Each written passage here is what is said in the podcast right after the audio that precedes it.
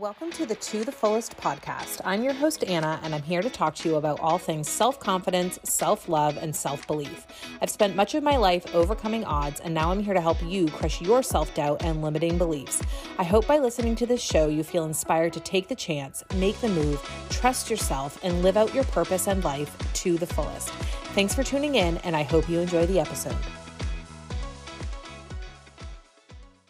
Hello and welcome to this episode. I am so excited, and maybe excited isn't the right word, but maybe more proud uh, to be contributing to the conversation around this topic of anxiety and depression, specifically as an entrepreneur, but really just as a whole.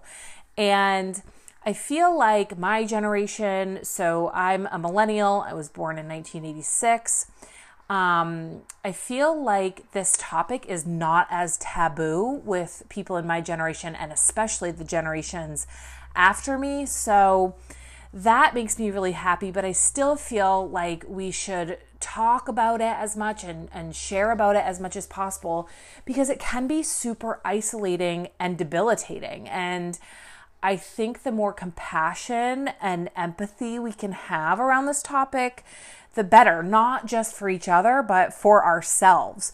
Um, so I was going to title this episode Living with Anxiety and Depression, but it really is a battle. And if you have ever dealt with that, like debilitating anxiety, you know that it really is a battle and like a battle of the will sometimes to to get yourself out of it. So um, that's the title of the episode Battling Anxiety and Depression as an Entrepreneur.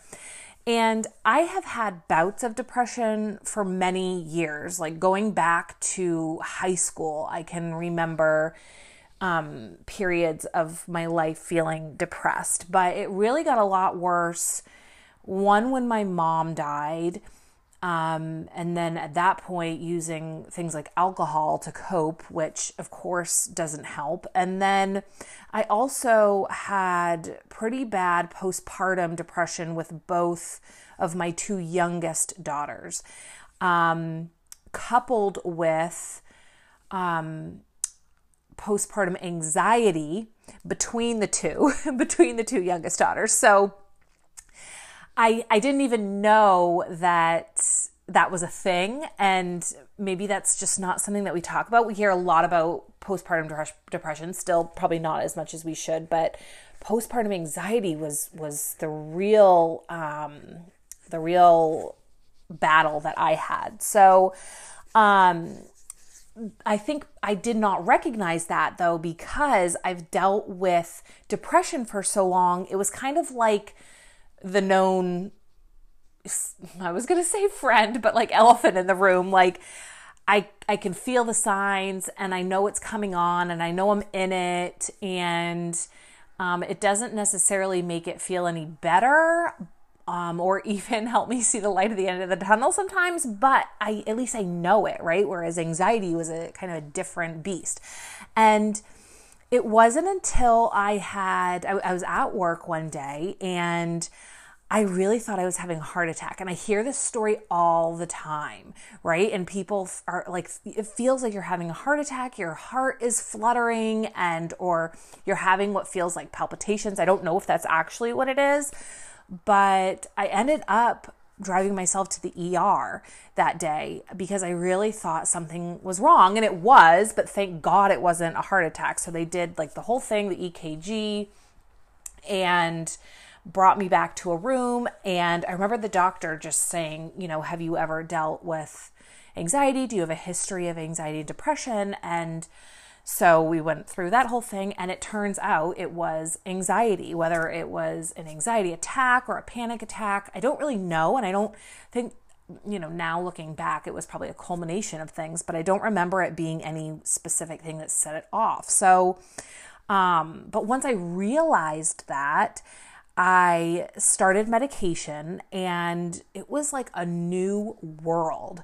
Um, I found myself being like the things that used to really cause me a lot of stress no longer bothered me as much. Um, and I think I was probably just a better mom and a better friend and a better um, partner and all of those things because I wasn't, I didn't have all of those anxiety riddled thoughts running through my mind day and night, right? So I, that was the first time I was really diagnosed or understood the uh, feeling and repercussions of anxiety. But um, I still struggle with anxiety, even though I am on medication and I'm in therapy and all of those things. But at least now I can recognize it, maybe. And and I still have had um, anxiety attacks, panic attacks. Um, but it but I recognize it for what it is, which I think maybe that's uh, half the battle. But um, I wanted to share a couple of tips for how I get myself out of that or even prevent it in the first place because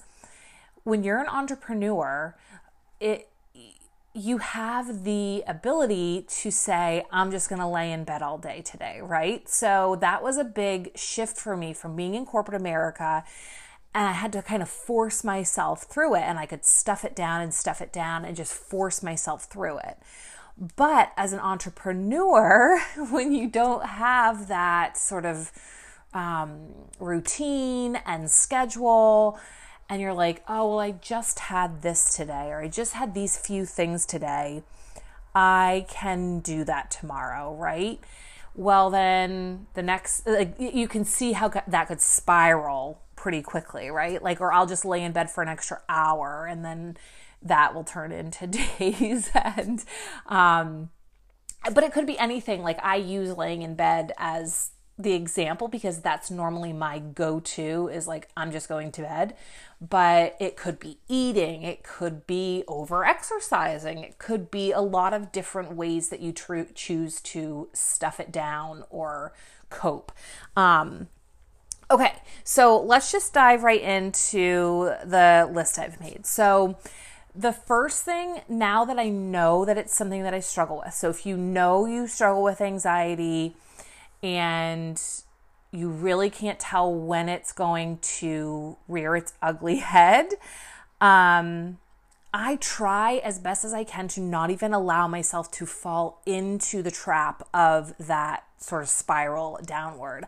And trust me, I know this is easier said than done, but if I have like an ongoing list, whether it's in my head or written down or whatever, of things I want to do, I will pick one thing on that list, even if it's just fold some laundry or um, put some laundry in. I feel like I always land on the laundry topic. That's just a big topic in our house. But, or it's um, doing some bills, like picking two of the bills that are hanging over my head, right? And what I find when I do this is I just, you know, I pick one of the things is that rarely after that do does do I stay in that space of paralyzing anxiety. Like once I can at least chip one thing off the list, I can either keep going down the list or feel better and just be able to rest. You know, God forbid any of us actually rest. Or if it's still there, then I'll allow myself to have some downtime because that's when I know that it's really Maybe it's like me heading towards a burnout situation, or I just can tell that my body, my mind, my soul really needs some rest. So, um, so that's my first tip is to just try to prevent even that spiral to begin with by just picking something small that you can take care of and try and kind of bring yourself out of it. Um, the next thing that I recommend is brain dumping daily. And so I do that throughout the day, really. Um, and then I use my calendar to plan. So I, I love a project management tool, don't get me wrong, but I find that if it's not on my calendar, it might not happen and then it just continues to build and build right? So if i'm if i'm making like a to-do list or a brain dump list i'll then try to build those things into my calendar so that one i know that i will take care of it. There's something about getting it out of your head and onto paper or planned even if it's not actually completing it um, that at least I know it will get done, right? So that's my second tip is making sure you're getting out of like all that jumble that's going through your mind out of your mind and onto a piece of paper. Oh, another good way to do this is journaling. I'm a big fan of journaling. Um, and I find that if I journal and it's, it is kind of like a version of brain dump and just it's like steady stream of consciousness. If I do that before bed, I feel like I rest better, I sleep better because I it's not all still stuck in there running around, right? Um okay, number 3 is a big one, especially for any moms listening, but also just for really like busy people or people that don't have a Pinterest perfect home. And that is normalizing a lived-in house. So for me, an unkept house and like my floors being dirty or anything like that is a huge trigger for me. That was probably the biggest trigger for my anxiety back before I understood that I had anxiety. And I think I just walked around here like a wild woman uh, whenever I got home from work, cleaning and nagging everybody, and just like everything had to be in its place. And it's not that I don't still, um, want those things.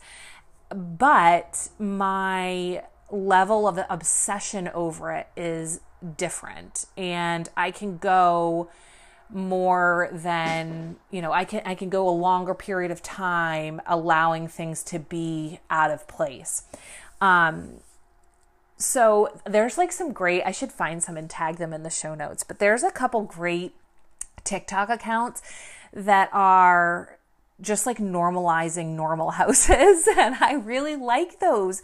And I, I think it's probably mostly for like entertainment and it is like kind of funny and silly, but it also just reminds me that, like how we talked about in um, the social media episode in episode three, like those specially curated home photos and videos and stuff are that's not real life or that's like a person who literally like loves to spend time doing that sort of stuff. So, anyway, normalizing a lived in house, especially if unkemptness or whatever is a trigger of yours. Um, okay, number four is stepping away. Um, so for me, another big trigger is when my kids are getting crazy and it's loud and I feel overstimulated. But this could also be work related, relationship related, um, you're trying to get the freaking cap off of a jar of pasta sauce and it's stuck, right? And it's like that literally could set you off. So it's just taking a moment, being in the moment, one, and then and knowing when it's time to step away. And I I have to do this pretty often, um, uh, like especially at bedtime with two kids ages three and four, bedtime can be chaotic. And, you know, especially because they fight it. So, um, if I feel that starting to happen, I just say, okay, mommy's gonna go um, just take a minute and you guys read books in here, or something like that, right? But this can also happen in work. Like if you are working with a client that just like can't be happy, right? Or it, like you can never make happy, or um, you're dealing with a really frustrating tech issue, or I mean, think of how many things in a day can possibly just like set you off if you have anxiety. It's a lot of things. So just no recognizing that feeling starting to stir within you and taking a step away, going for a walk, go um, kind of sit and chill and listen to a podcast or a book or whatever. Um, okay, so then the next sort of piece of it is um, not preventative, but actually like pulling yourself out of bed. So, the second hardest after not letting myself go lay down, so like tip one of just not letting myself get there, is getting out of bed in the first place. It is very difficult when you are in a bad or I don't want to say bad, but like poor mental state, right? Depression, anxiety to pull, like, will yourself out of bed in the morning. And that is a very hard thing for me to do when I'm not in a great space mentally. Even when I am, I'm not really like a get up and go person. And so, especially in the summer where it's just kind of like lazy, long, sunny days, right? Like, um, or rainy days. Oh my gosh. So basically, it's every day, Anna. so it's just very hard for me to get myself out of bed. So um, I've had to put some things in place to make it easier. And it doesn't mean like it's cured it. It doesn't mean I still don't have that desire to just stay in bed until the last bleeding second possible. But they do make it easier. So the first thing is having a strong morning routine. That has been a game changer for me. Um, it starts with not looking at my phone. So, not giving that initial energy that I have in the morning to Instagram, Facebook, email.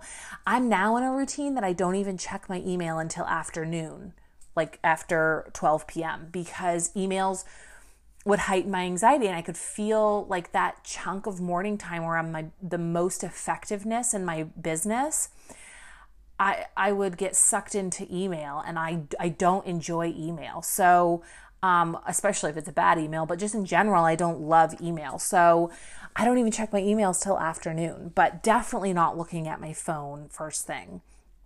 Um, and I actually got that tip about not checking my email until afternoon from this amazing business coach Virginia de Assis. So I'm going to, um, I'll tag her in the show notes, but she has a great sort of view on business and your energy and how to not leak energy. So yeah, great tip there. Um, so not looking at my phone.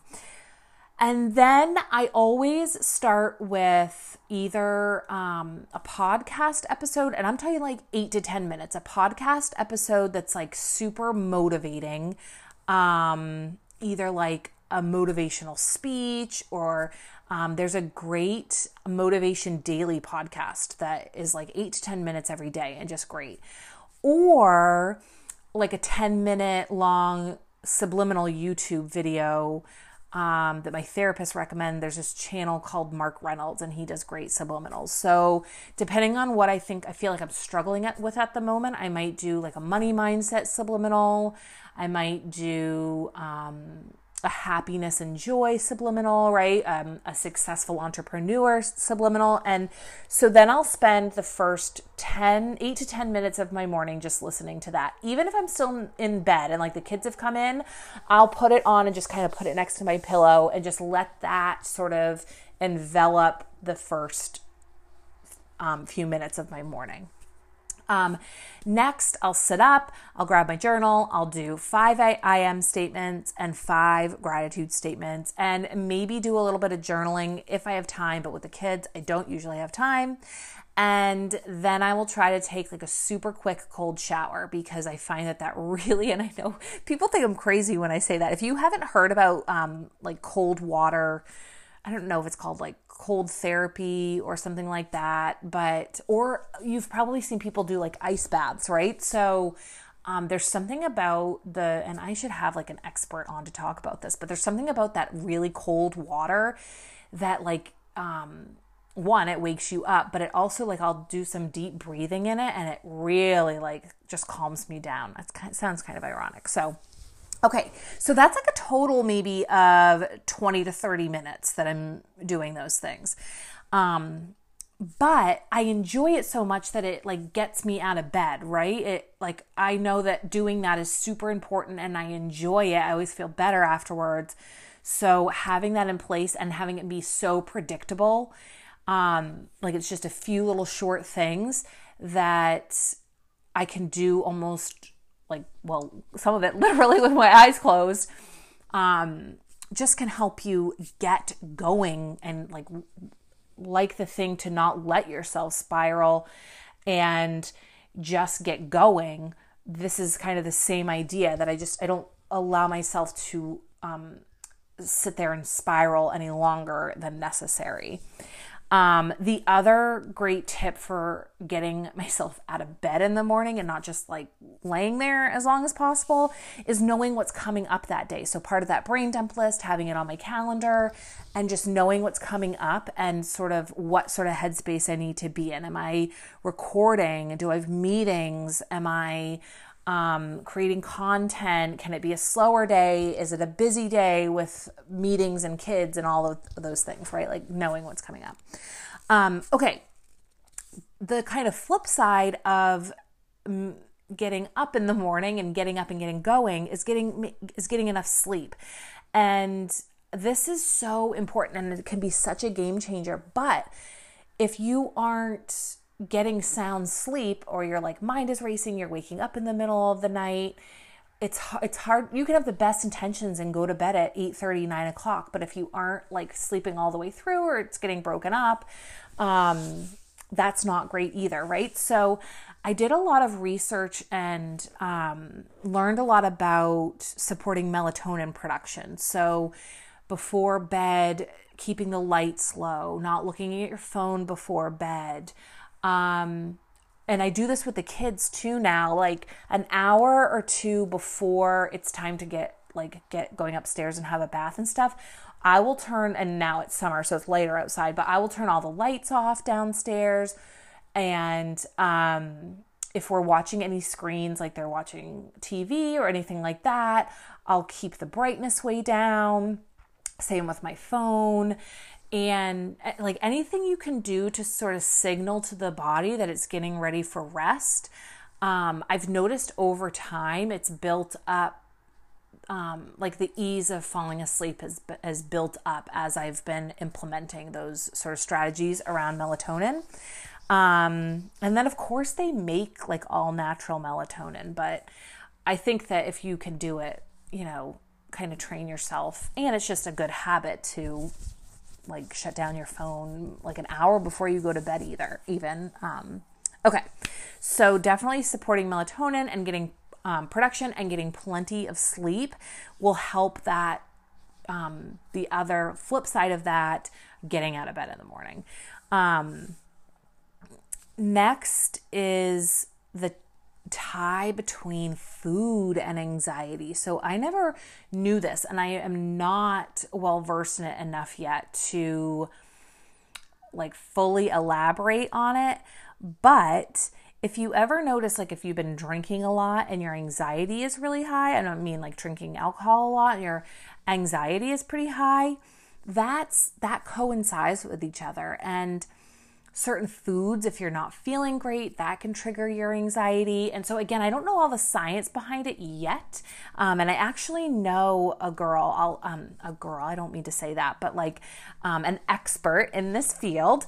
And I'll tag her in the show, na- show notes. Her name is Jordana of the Mindfull Clinic. And I actually just started working with her. So um, I'm learning all about this stuff. But I, and like I said, I don't know all the science behind it yet, but it does make sense because I do know when I am when I'm feeling like bloated and lethargic and all of those things because I've been eating like shit, my anxiety just tends to be higher, right? And my depression, I just feel yucky.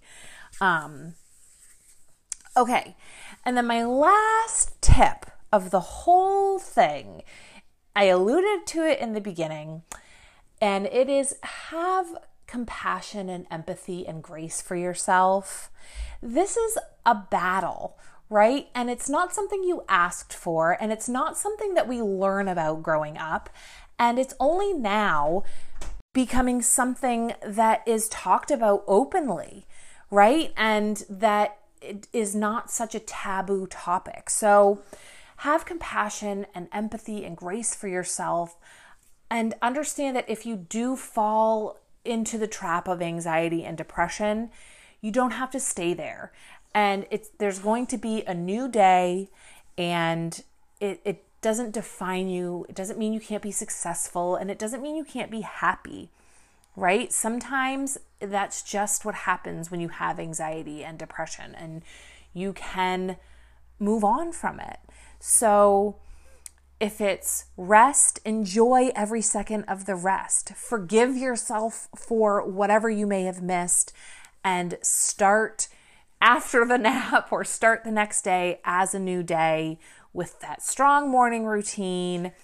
Get up, accomplish what you need to do on your to do list, even if it's one or two things, and just keep going. Those small little steps forward so I will leave you with a quote from a great artist and song that I heard recently. Her name is Geminelle, and I will tag her in the show notes. Um, I found her on Spotify, and she has these really great songs that are built around affirmations. And this one I just love for those days where you feel like you didn't, you just weren't a 10 out of 10. You didn't do your best. And that is, I forgive myself and I release all the things that don't serve me now. I forgive myself. So if you find that powerful, do that, do some mirror work around that. Like at, the end of this episode, go stand in front of a mirror and say, I forgive myself and release all of the things that don't serve me now. Because beating yourself up does not serve you. And spiraling and spiraling and staying down there does not serve you. So forgive yourself and release all of that resentment that you have towards yourself for having something out of your control, which is anxiety and depression, right? So that's your homework. I hope you enjoyed this episode. Please make sure you hit subscribe, shoot me a review on Apple Podcasts, and I will talk to you soon. Bye.